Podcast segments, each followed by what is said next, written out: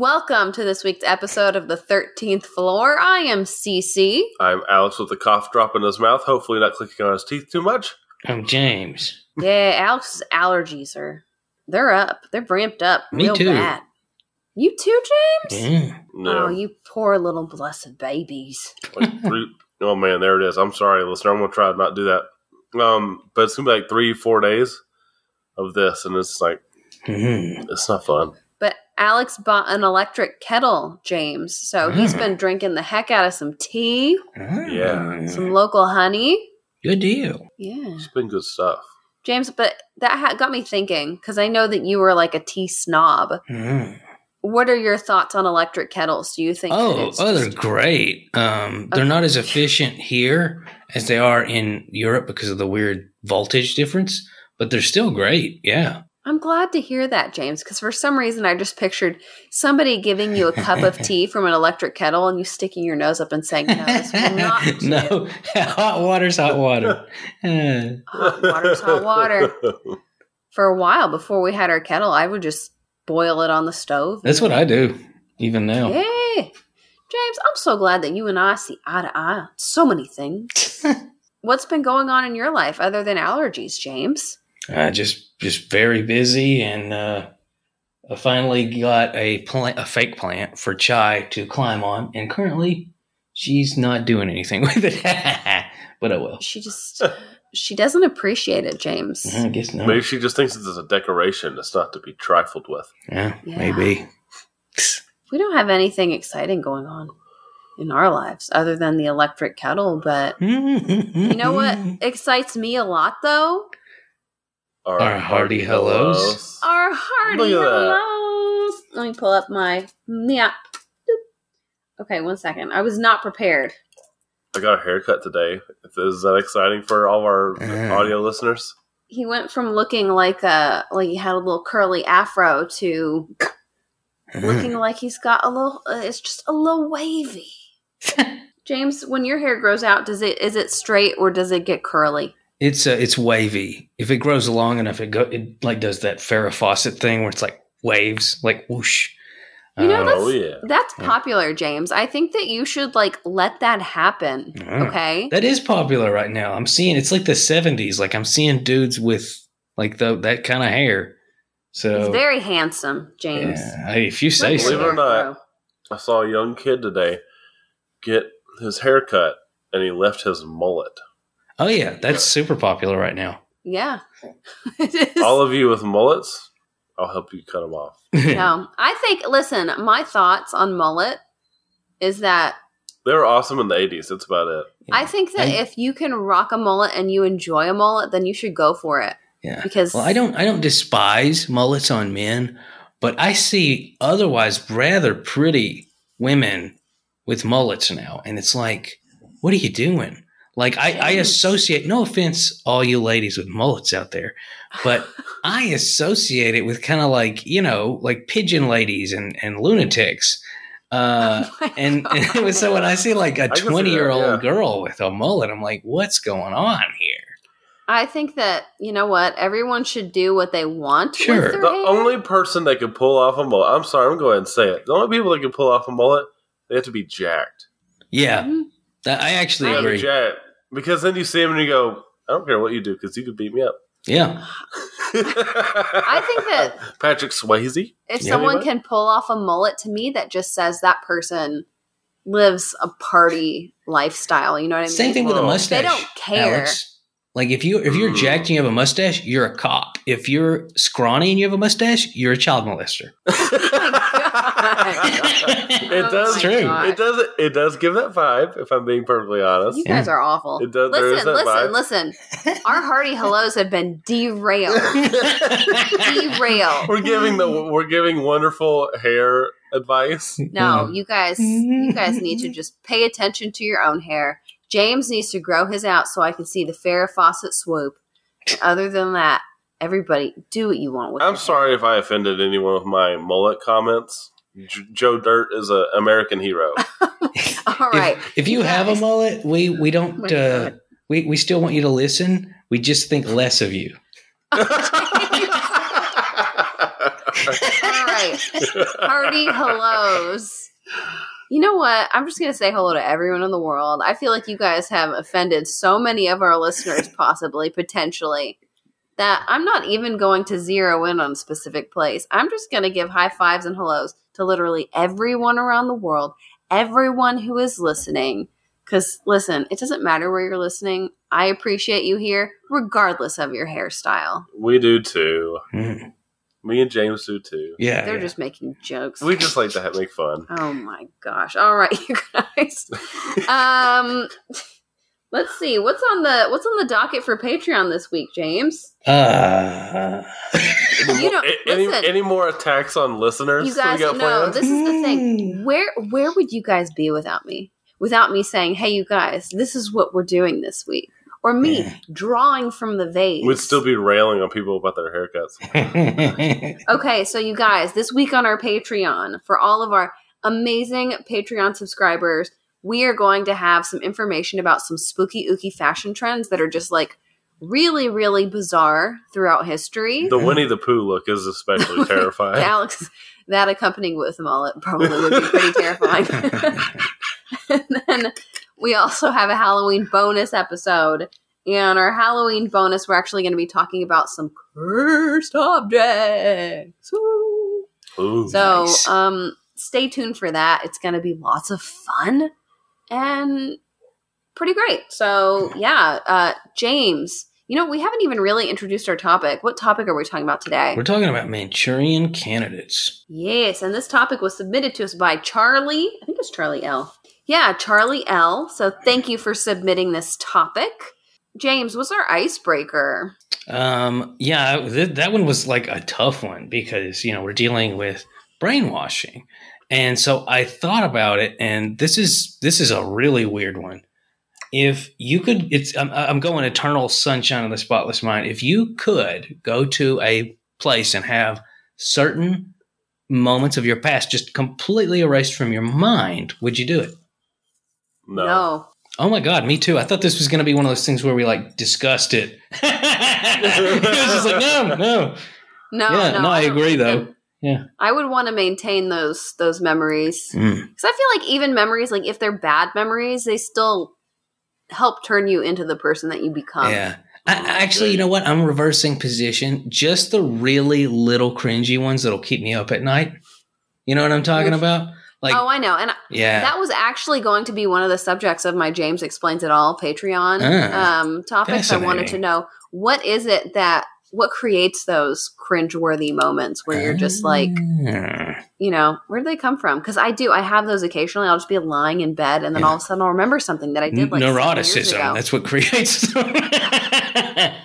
It's awful. It's awful. But still, you know what? I wouldn't even get rid of those because those helped me not do those things again later on. So, oh my gosh, Louise's ears. Are, yeah, I heard it. Louise, don't.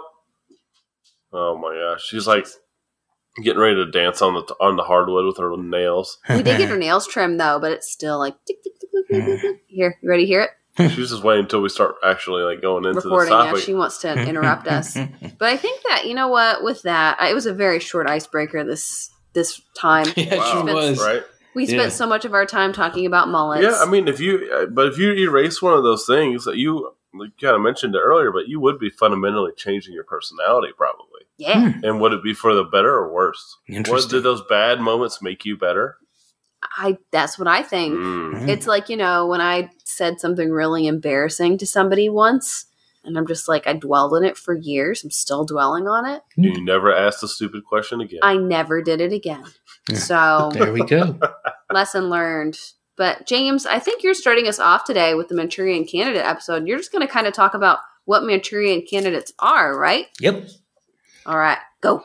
So, in order to explain it better, I thought I would use two metaphors first. Um, so everybody's familiar with checkers and chess, I think. Um, Yeah. And when you're playing checkers and chess with somebody, let's just say chess because I don't want to like alternate back and forth. Uh, let's say you're playing chess with somebody. The person you are playing against has complete and utter control over their decisions. But if you do certain things to affect how they make decisions, you can influence them and, in, as such, influence the outcome of the game to your benefit and to their detriment. But what if there was a way, if you were playing chess, if you could actually get one of the pieces on their team to do things that are in your best interest and not theirs? It would be a very, very, very different game. And similarly, uh, I, I like to point out the metaphor for the Trojan horse. You know, Troy, according to the story, they opened their gates to accept a gift, assuming it was just a big wooden horse, but inside were men from People. Greece. Yeah, were Greek soldiers.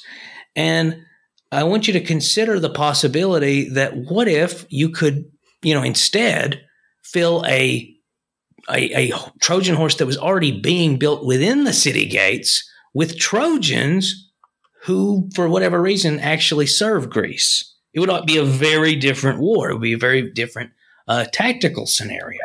So, a Manchurian candidate is basically a politician within their own country, which is, you know, every every politician who's not like a diplomat or ambassador, uh, but they have been brainwashed in such a way that now they are serving the interests of a foreign country.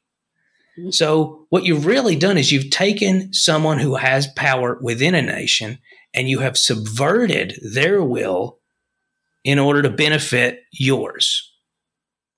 That's pretty much what it is. And it goes a little further than that.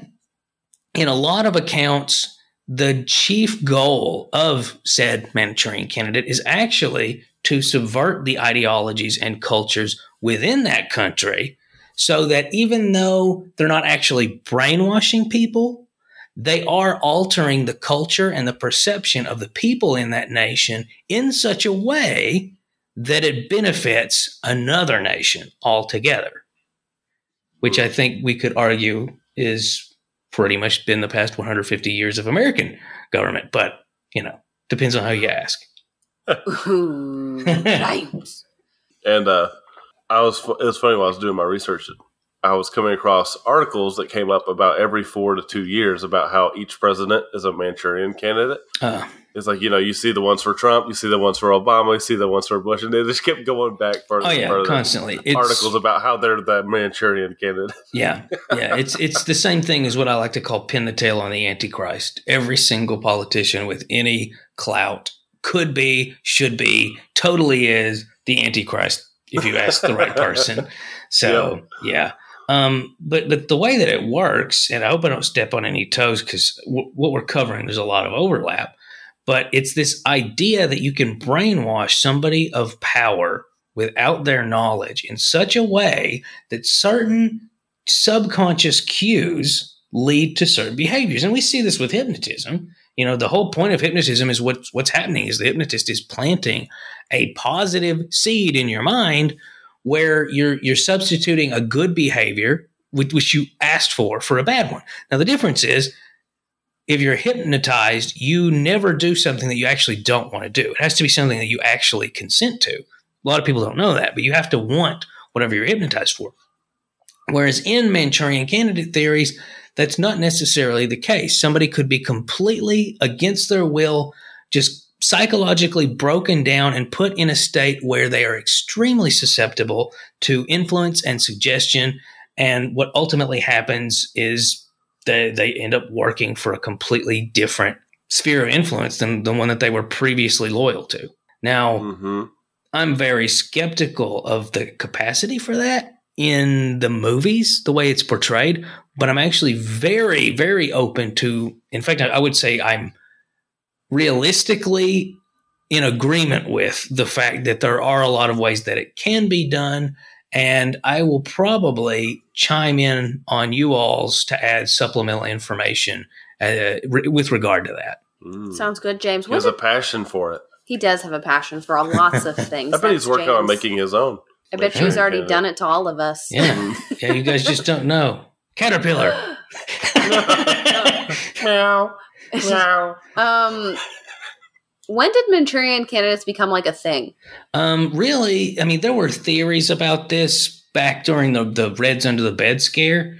Um, which even that I would argue is a form of subversion. Reds under the bed scare is is actually a form of cultural brainwashing to make people overlook the very real fact that there were. But uh, the big origin, though, of it was a film of that very name, um, and it was a really interesting and scary film. Uh, it was in 1962, which was really it was like when the the Cold War was heating up a lot.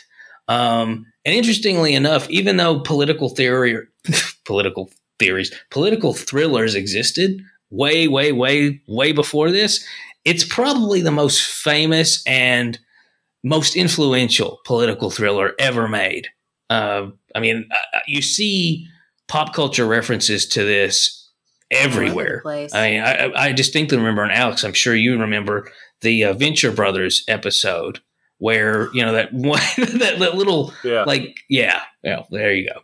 I remember I had to watch that movie for a film class a long time ago, and I didn't appreciate it at the time because I was just a stupid high schooler.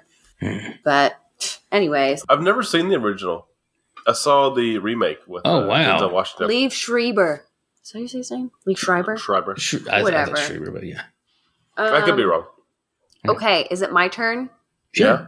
James, that was the shortest bit. that I yeah. think A- again, had. I'm gonna I'm gonna be playing back and forth on you guys a lot. No, that's fine. Well, I'm talking about brainwashing tactics. And I got a lot of my information today from SmithsonianMag.com. And then also, I found something on CIA.gov. It's called The Search for the Manchurian Candidate, the CIA and Mind Control And by while you John were- Marks. and while you were there, they put you on a watch list. Oh, they sure did. They sure did. But today I am going to be talking about some different brainwashing tactics that could result in the creation of a Manchurian candidate, so to Ooh.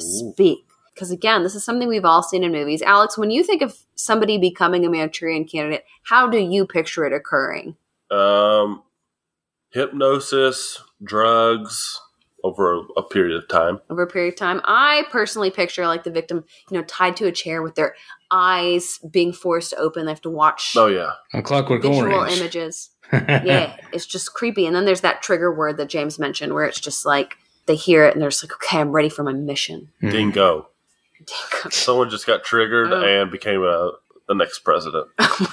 All right. Well, that tactic that I just mentioned is an extreme form of brainwashing that's like coupled with isolation. And I found an article that I read uh, about how it supposedly works, how brainwashing supposedly works on science.howstuffworks.com. They, Oh. they taught us all about it. I love how it's how stuff works.com. Yeah, well, the victim apparently has to be isolated because people start to go a little cuckoo when they're in forced isolation. Because humans are obviously by nature very, very social creatures. So Yeah. when people are forced to be alone, their minds just kind of get all out of whack. And then they might be a little bit more pliable. You know what I mean? Yeah, I mean that's literally why like the most extreme thing that prisons do to punish uh, very antisocial, and by which I, I mean not averse to socializing, but but misbehaving prisoners is isolation because it's very effective. I mean, hardened criminals who uh, seem to have an absolute hatred for everyone around them and uh, behave with abject cruelty to others some of them you put them in isolation and they are sobbing by the end of the day begging to be taken out They don't like it. So, anyways, you get this person all alone. They're start to get a little kooky. But the next thing that the person who's like it's called the agent that is trying to brainwash somebody, they basically start ripping apart your self identity. Mm. And they dismantle your self perception by telling you that you are not who you think you are. You they'll had make a you feel Freudian slip. I liked it. what They dis they dismantle. dismantle. It says dismantle, but it's all mental stuff. I like it. well, they make you feel guilty about you thinking that you are, you know, somebody. And they kind of like torture you. And this can carry on for days, weeks, or longer. And then they get to this part, the next part, after they've broken you down enough, they get you to agree with them that, oh, I'm not a good person. I'm I'm a you know bad Mm, person. You start to question your who you are. And then next they offer you salvation. right this is why Yeah. cults are so good at being cults Yeah, they're like, you know, you know how you can fix this? You can fix this by coming over to the good side, to our side. And you're just like, okay, if it's going to make me a good person, then I'll do it. And so that's how they kind of get people to throw away their identity and ideals in exchange for alternate ones.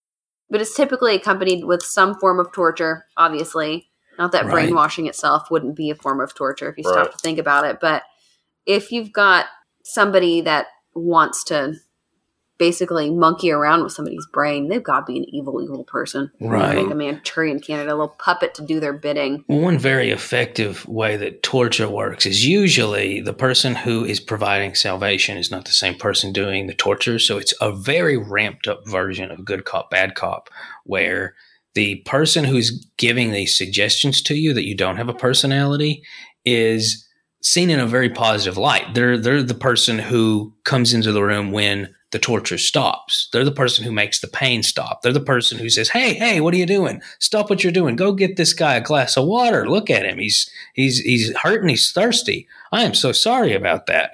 And so what ends up happening is they start having a positive association with whatever claims are being planted in their mind. And then conversely, the negative experiences are making them more malleable and open to the next session. So it's, it's kind of funny that torture is horrible and painful, but what makes it effective is not the stick, but the carrot that follows. Mm. That's dark, James. Sure is. Well, personality supposedly plays a really big part as to whether somebody can become a Manchurian candidate, so to speak, or just be brainwashed in general. If somebody has really low self esteem to begin with, then you might not have to work as hard to like break somebody to the point where they have no confidence and they start to question who they are. If they have low self esteem already, that wouldn't be quite as difficult. But again, this is this type of brainwashing is something that hasn't been carried out at least in a documented way because Mm. Hello human Wink, wink. ethics Wink, wink. it's not ethical to do this to a human yeah i but i would not put it past some government agencies out there around the world to be you know doing this off the books and testing it yeah. No, Um, absolutely. yeah because then we have to stop and think about mk ultra Yeah. Uh, and that was all off the books. And its whole goal was to basically figure out how to control the minds of people. They did a, you know, through hypnosis and through drugs and various other things. yeah. So, Speaking of which, I mean, scopolamine, if you're not going to bring that up, I, I think that is one of the most terrifying potential ways to create a Manchurian candidate. Or were either you going to talk about scopolamine?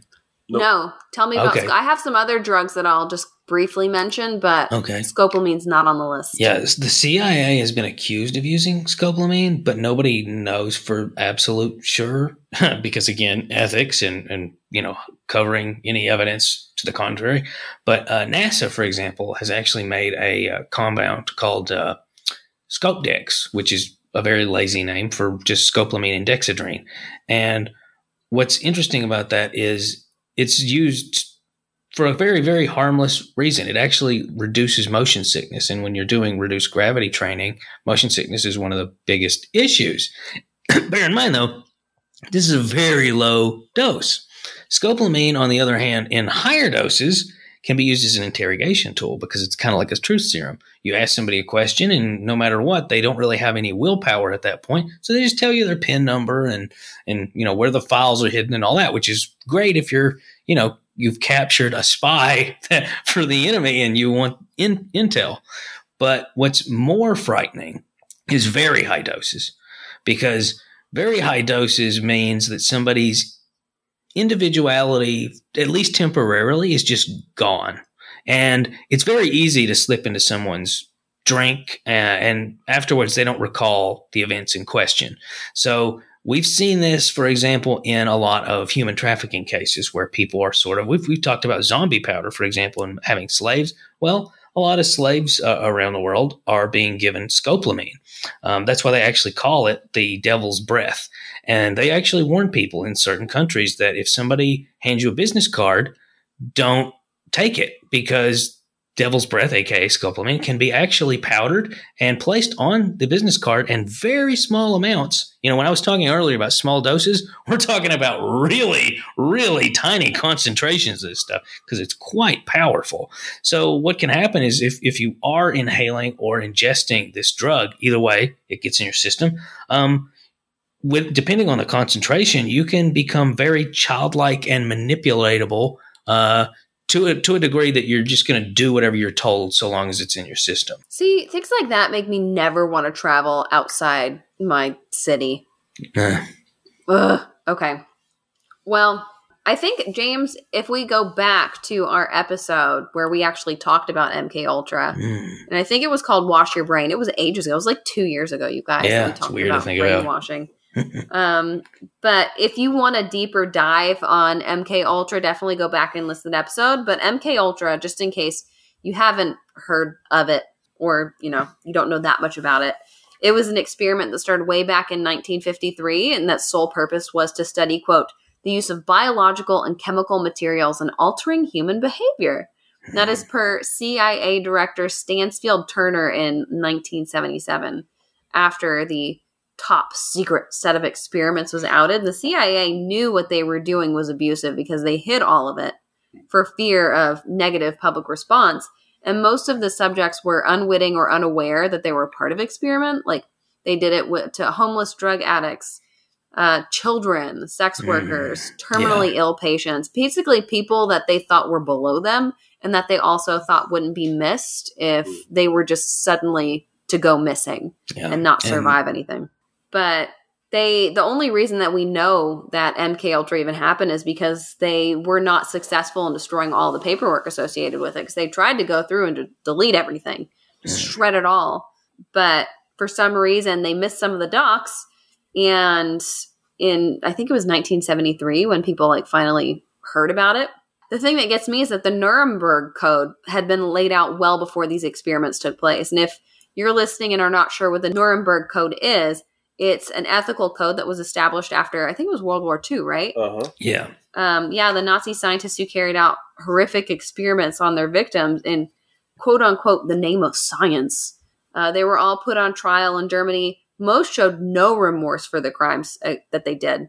And at the end of the trial, the judges devised a code that must be followed with scientific research. The main points being that the subjects must voluntarily consent to the experiment, which was not occurring with MK Ultra. The Hmm. experiment should yield fruitful results for the good of society that can be obtained in no other way. I, I don't. Yeah, I, I find that one that's the most disturbing to me because that, that there's so many ways to interpret that. It's basically a loophole that says, "Just kidding, guys." I mean, it's Yeah. pretty much what that statement is to me. Yeah. Well, the researchers also should not conduct tests where death or serious injury might occur, except perhaps when the supervising doctors also serve as subjects. And I know that they they did test some of their own doctors unwittingly exactly. with the stuff, but they had no idea. They weren't consenting to it. So that's what I think is hmm. so interesting. And when they were testing some of the drugs, I read that one of the people said that he would basically give a laced cigarette to people. They would get high as a kite or, you know, go a little mad. And then it was so effective that they were like, oh, this stuff really works. I think it was LSD maybe.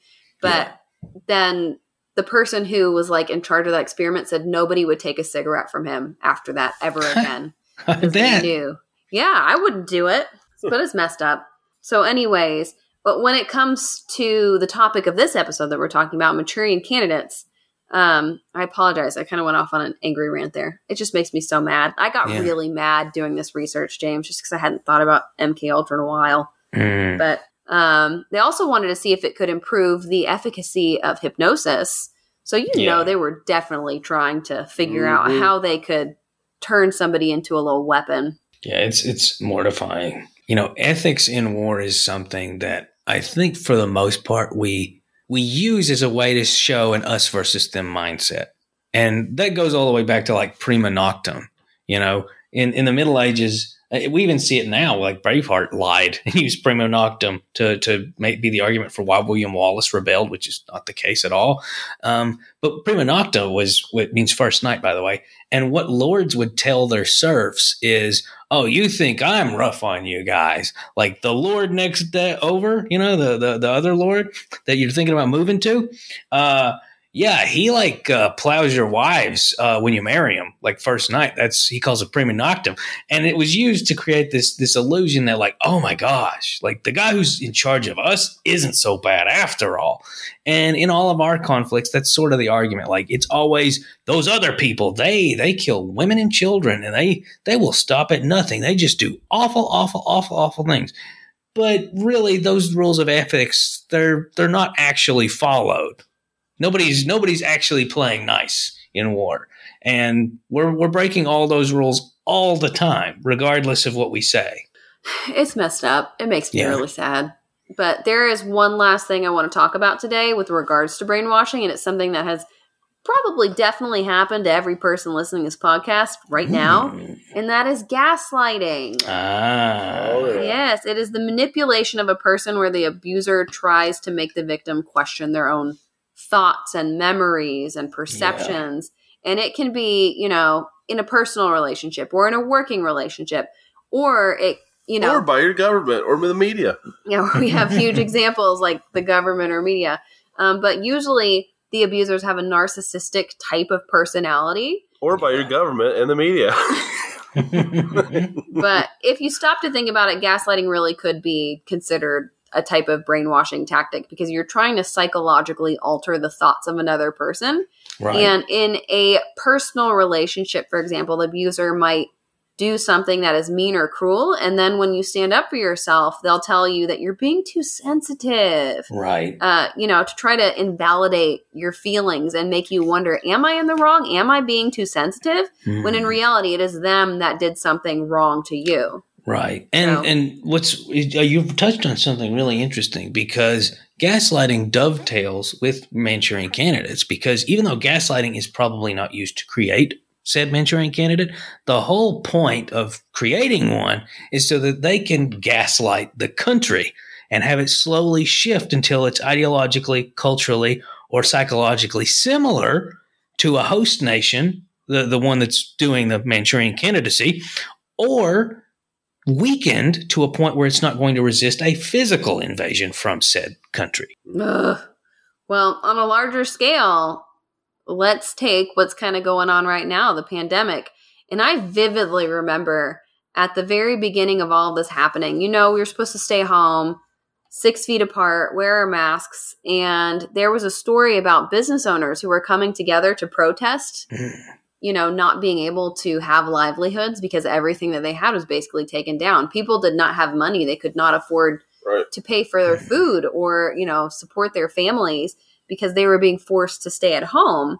So they came together and i remember the media made a big huge to do about it. Like look at these awful people. They're coming together. They're spreading you know what Mhm. um, and for what? It's because they're being selfish. They just want to go to work. Like all you have to do is stay home and i remember thinking that's not fair but then there were also some other protests that were going on at the exact same time and it was a completely different you know media Mhm. take on the entire thing it was go go go we need more of this right. and it's not i'm not saying that the things that were being fought for weren't but, important but they weren't treated the same in terms of yes. the, their the spread of you know what of you know what uh, wasn't treated the same, No. and it was used as a as a tool depending on the situation. Yeah. when you Just do two that weeks. Flatten that curve. just two weeks. And I, I really do. I have a ton of examples when it comes to politics. I'm not going to dive into those because I'd like to remain neutral within this realm. But decontextualizing or omitting important aspects of a story, um, those are, you know, a form of gaslighting in, in a, a way because you can mess with the mind of a person and it's you're just giving them half a story. Right. And then when you give somebody half a story and you say, oh, look what this person just said, they're a terrible person that can get people so angry and riled up that it radicalizes them to this point where it's like no matter wh- if even if they have evidence oh no this is what the full clip sounded like this is the full sound bite they're still so radicalized to the point where if you give them that they don't believe is real. Right. Cognitive dissonance kicks in and they cannot they physically cannot accept it because it goes against everything that they believe in now. right. But the media, they are mana- they are master manipulators. Yeah. And we actually have a Patreon episode where we dive more into my own experience having worked in the news and kind of how how things are used, how they use news to gaslight people. But anyways, I'm going to get off my soapbox. This topic again just made me really really angry and frustrated to just think about all of the things that are happening all Yeah. around the world when you even even the about it. voice that's used uh, can influence the way we think of a story. You know, whether if, if if a story reads "man shot by," you know, adjective noun, then you immediately think of the adjective noun in that story as a perpetrator and is possibly guilty, whether they are or not. On the flip side, if you say, um, oh, sorry, I said it backwards.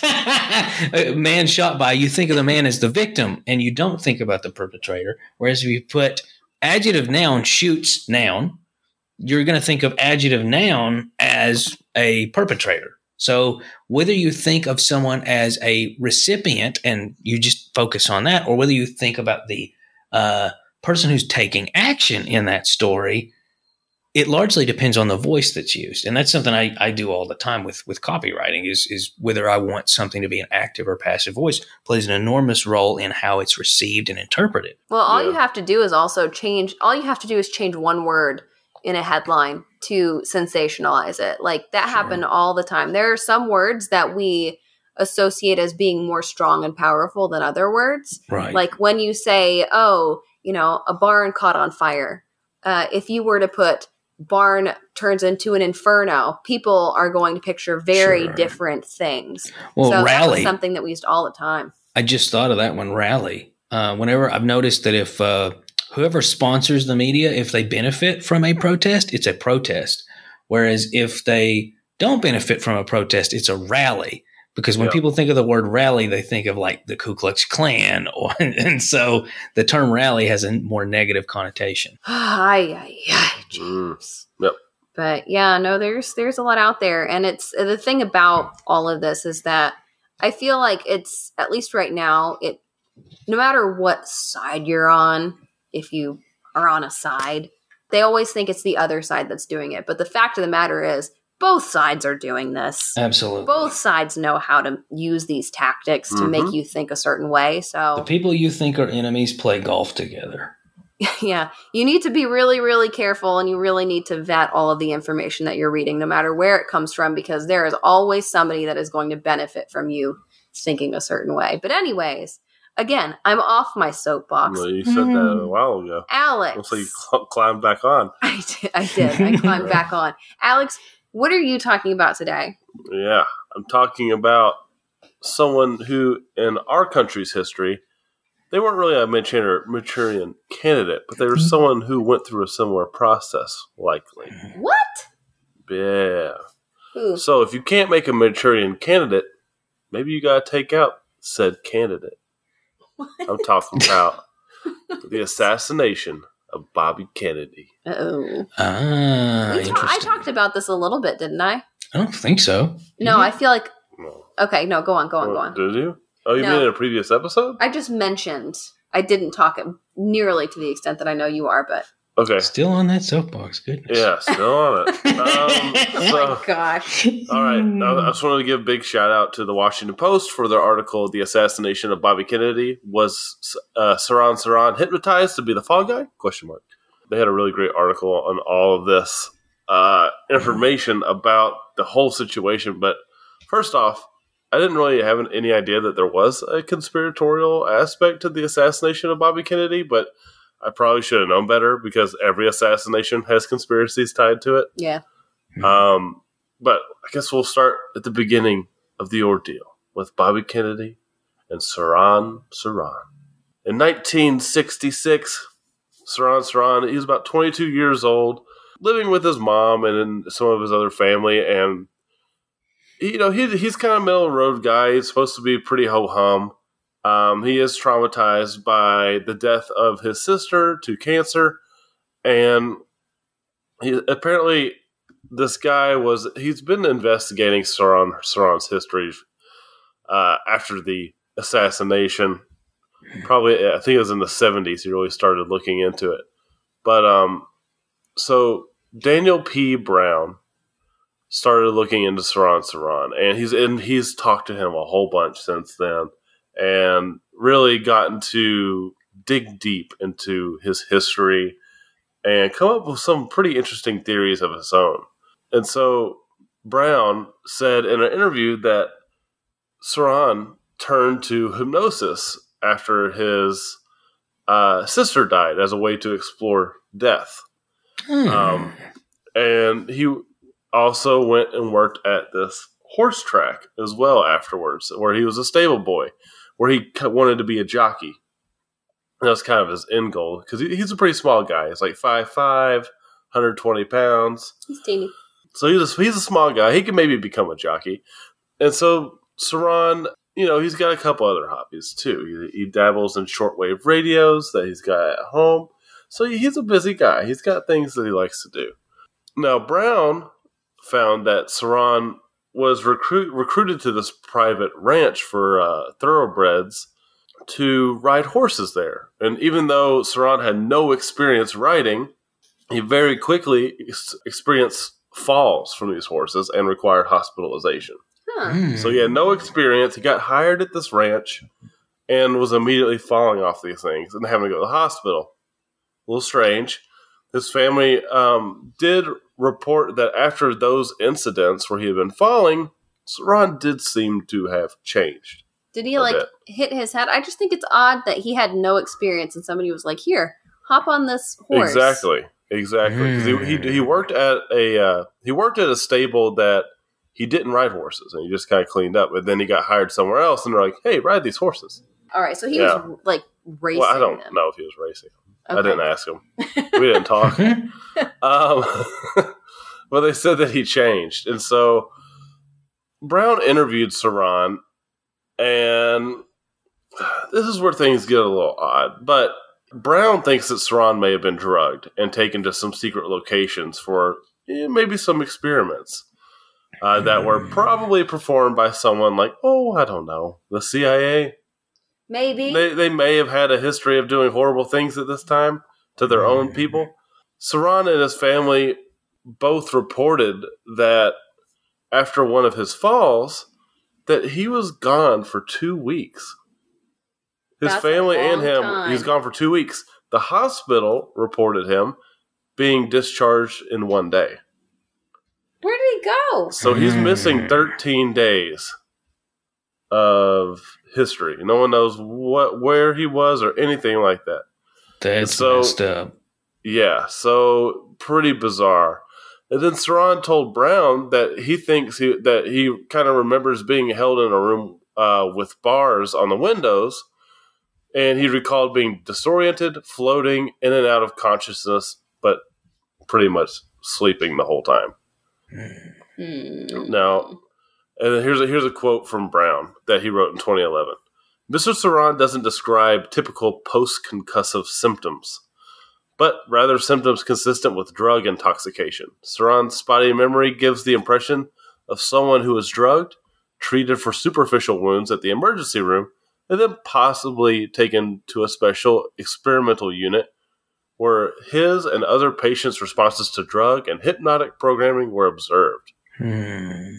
Now, Brown also found out another interesting thing that the ranch operator had ties to the mafia, Hmm. and that the mafia, in turn, had links to the CIA, Yep. like we've talked about before with another Kennedy. Yeah. Hmm. And that, a lot of that stems from the attempt to kill uh, Cuba's Fidel, Fidel Castro. Now, Sirhan went and met this guy that was nicknamed the Radio Man, a man who, as I mentioned earlier, shared similar interests with Sirhan. So they had this interest in shortwave radios.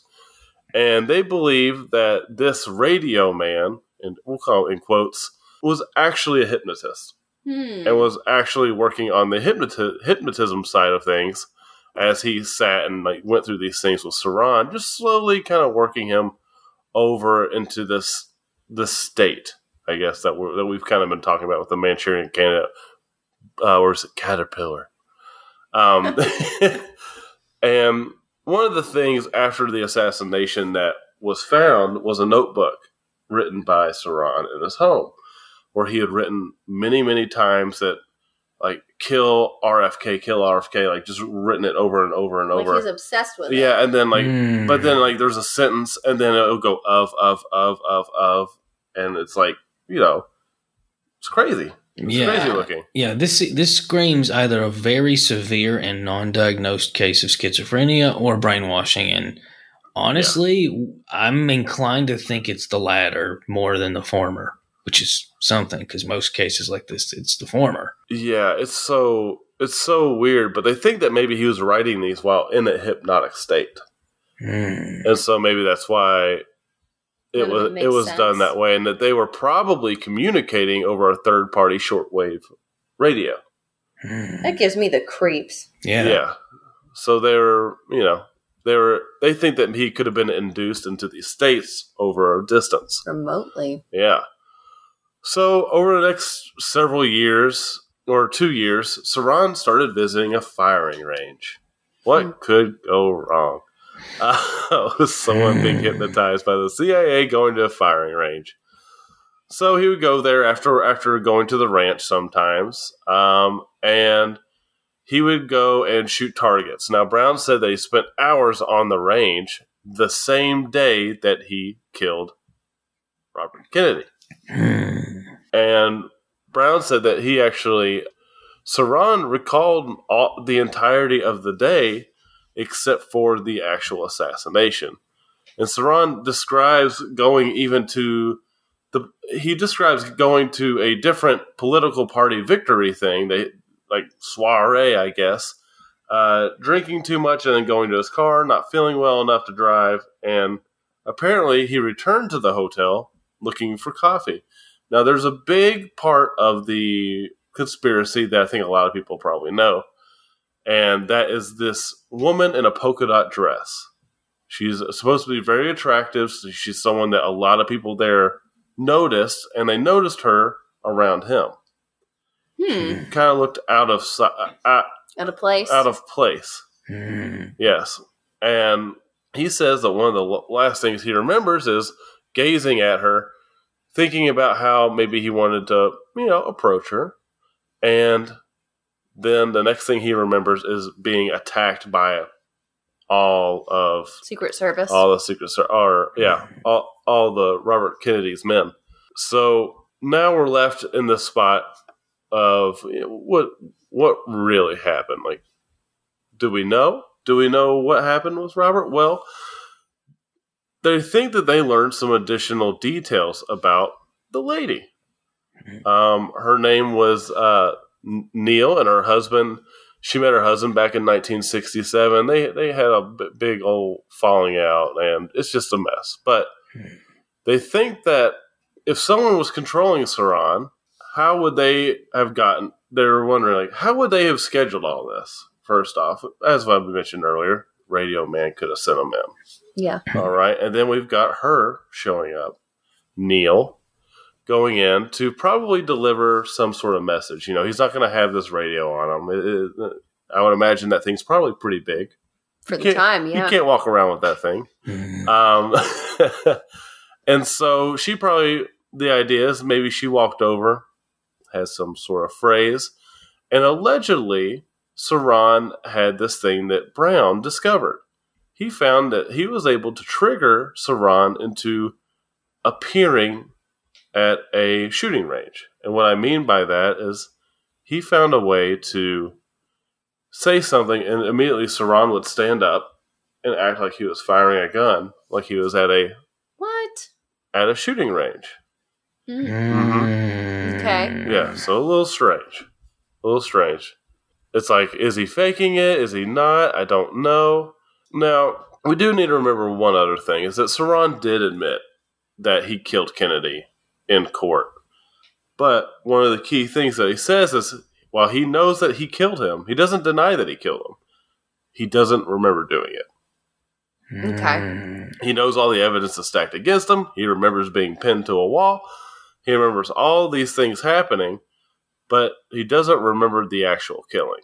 And I mean, he even seems to think it wouldn't be possible for himself. You know, he's he's grown up a Christian. This is not his type of thing. He can't imagine ever killing somebody. He wouldn't hurt a fly, and most people seem to agree with that. Now, what's also weird is while Sirhan is being tackled, uh, some of the people tackling him notice something really strange. They tackle him to the ground, and one of the one of those men, men George Plimpton, says that he actually seemed peaceful. And when they're all striking him down, he says that, that he just he looked into his eyes while they're t- they got him on the ground, and he's like he just looked completely peaceful, like his eyes were glassed over, and he just wasn't worried about anything. What was his like? What was his beef against Bobby Kennedy? Was there like anything that was like, okay, far- this is what made him as far angry? as no, as far as we know, there is no reason for him to ever gone after him. Yeah, there's no He record was- of him even criticizing him. That's the crazy Yeah, part. He, he was pretty not even super political. Hmm. Like he just interesting. he had no he has no motivation, which is why it's so bizarre. hmm and that's why it's just so weird that this little guy, uh, this like I mentioned earlier, five foot five, 120 pound guy, is tackled by six Secret Service people, still able to fire six more bullets off, and it took Mm. all of them uh, to tackle him to the ground and rip the gun out of his hand. They said that he had almost like superhuman strength. Hmm. They couldn't believe how this small little guy was fighting off everybody, but it looked peaceful the whole time. Man. but Brown says that he he's you know th- this is his career. He's been he's been uh, hypnotizing people for years. He's been he's a forty year co- professional, and after spending sixty hours with Sirhan, that he thinks that he is one of the most easily hypnotizable people he's ever met. Hmm. Whoa. and so he thinks he's really easy. He's subject to that. I mean, he's also obviously looked into MK Ultra and seen and those types of things. And apparently, there is a there was a CIA thing, like as you would expect. They tried to train people with hypno with hypnosis to kill people, Mm. but really, it's the shooting range mode that ha- that concerns Brown the Uh, most. He thinks it's one of the uh, he thinks it's one of the oddest things. The other thing to really consider when you look at this is this really weird thing about what the witnesses saw at the time. And one of the theories is that he didn't actually shoot anybody. Hmm. The, the actual theory is that he was a distraction because there's something really odd about Sirhan killing Kennedy. And it's that Kennedy was shot in the back of the head. Uh, right. Sirhan was in front of him. Then And a lot of the witnesses there place Sirhan in front of him. And that they think that Sirhan was actually hypnotized to be a distraction while someone else hit him from behind. is it possible Mm. that when Bobby Kennedy saw him coming, he turned around and tried to run the other direction? Yeah, I mean or- I mean the idea is that Sirhan was trained to walk up, do the gun thing, and while Oh. he's distracting him, someone pops him pops my Bobby in the back. goodness, Yowza. dang, and then in all the commotion no one catches it. Yeah, that would be pretty scary. Isn't that bizarre? Very bizarre. It's a little hard for me to, to believe just on the grounds that you would think somebody would hear another gunshot and see the Well, muzzle flash, but Yeah, well, that's the thing is, how many gunshots were there now? He he fired at least, that's Six a or good seven. point. That's a good point. That would be deafening. Yeah. and in all the chaos, I would imagine it's pretty easy to lose track, and you don't have you know everything modern now that we take for granted. No video footage, no nothing, I just think about like that's you know, weird to think about. There's no video footage of it. right? Mm. Yeah. Now, I mean, as you would expect, you know, there's a lot of pop culture stuff nowadays about all these types of things. Yeah, Sure. you know like you said manchurian candidate was the catalyst for a lot of it even though we had similar ideas before that but that really kicked it off and you know we get the remake with denzel washington and me and Cece even watched zoolander last night which is a spin on I some knew you were gonna reference- Yeah. we watched it last night, and James, I had forgotten how many cameos are in that movie. It's nuts. It is insane. I got so excited when David Bowie came out. I was like, oh my gosh. Yeah, so he, I love the idea of using dim-witted models being used to further diabolical, world-changing assassinations. Mm. It's awesome.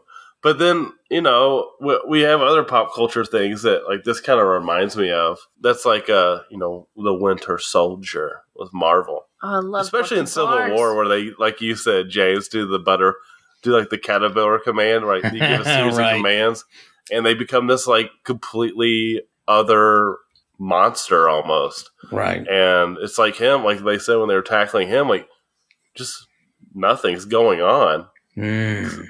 His Trippy. body is moving, but his brain is like doesn't. He's just there. It's Right. no one's home. So I think that's kind of what I that scenario in Civil War is what I picture with this. Is like someone, There's a code word. yeah, like like the lady in the the polka dot dress walks up and goes, "Fluffer nutter," and it all breaks loose. Well, I like when I think about it, I just think about hypnosis. Like you have to be willing to be hypnotized. Right. So I Yeah. wonder if Well, the idea though is if you induce drugs, Well, that's what I was gonna say. then Yeah. That had to changes something things. else going on. right? And so that's the know. idea is that he was being drugged, if anything is said to be true. Now the problem with Sirhan and why he's not been able to get free is that him training, and I mean, obviously there's all kinds of evidence all over the place, but him training to be or learning about hip, hypnotism also lends him to be not an expert, but to be using that as a way to explain what he did, right? Mm. he understands hypnosis so he can un- under he can make a he can craft a better story with hypnosis Mm. Man. Yes. Well, I don't know if I believe it, but i don't know i don't know if i do either it's just very strange it is very strange, especially that lost time. But okay, well, you guys, that was an insane episode. Is there anything that you guys want to add before we say goodbye? red furry hairy pajama llama bama There we go. All right. well, Alex. Oh, wait, we need to draw. We need to draw. Oh, wait, no, we don't actually. What? Because next week is our Patreon episode. All right. oh yeah, so there's our Patreon exclusive draw from the Patreon exclusive vase. And we are going to be talking about the Winchester House. And this mm-hmm. topic was submitted to us by Jordan. So, Jordan, thank you so much for reaching out about the Winchester House. We are very excited to chat about that next week. Mm. But, Alex, who does our music? our music is by grant cook you can find his music on spotify amazon music itunes anywhere you listen to music So, until next week, you guys, we hope that you can keep, Keep it it strange strange. ju-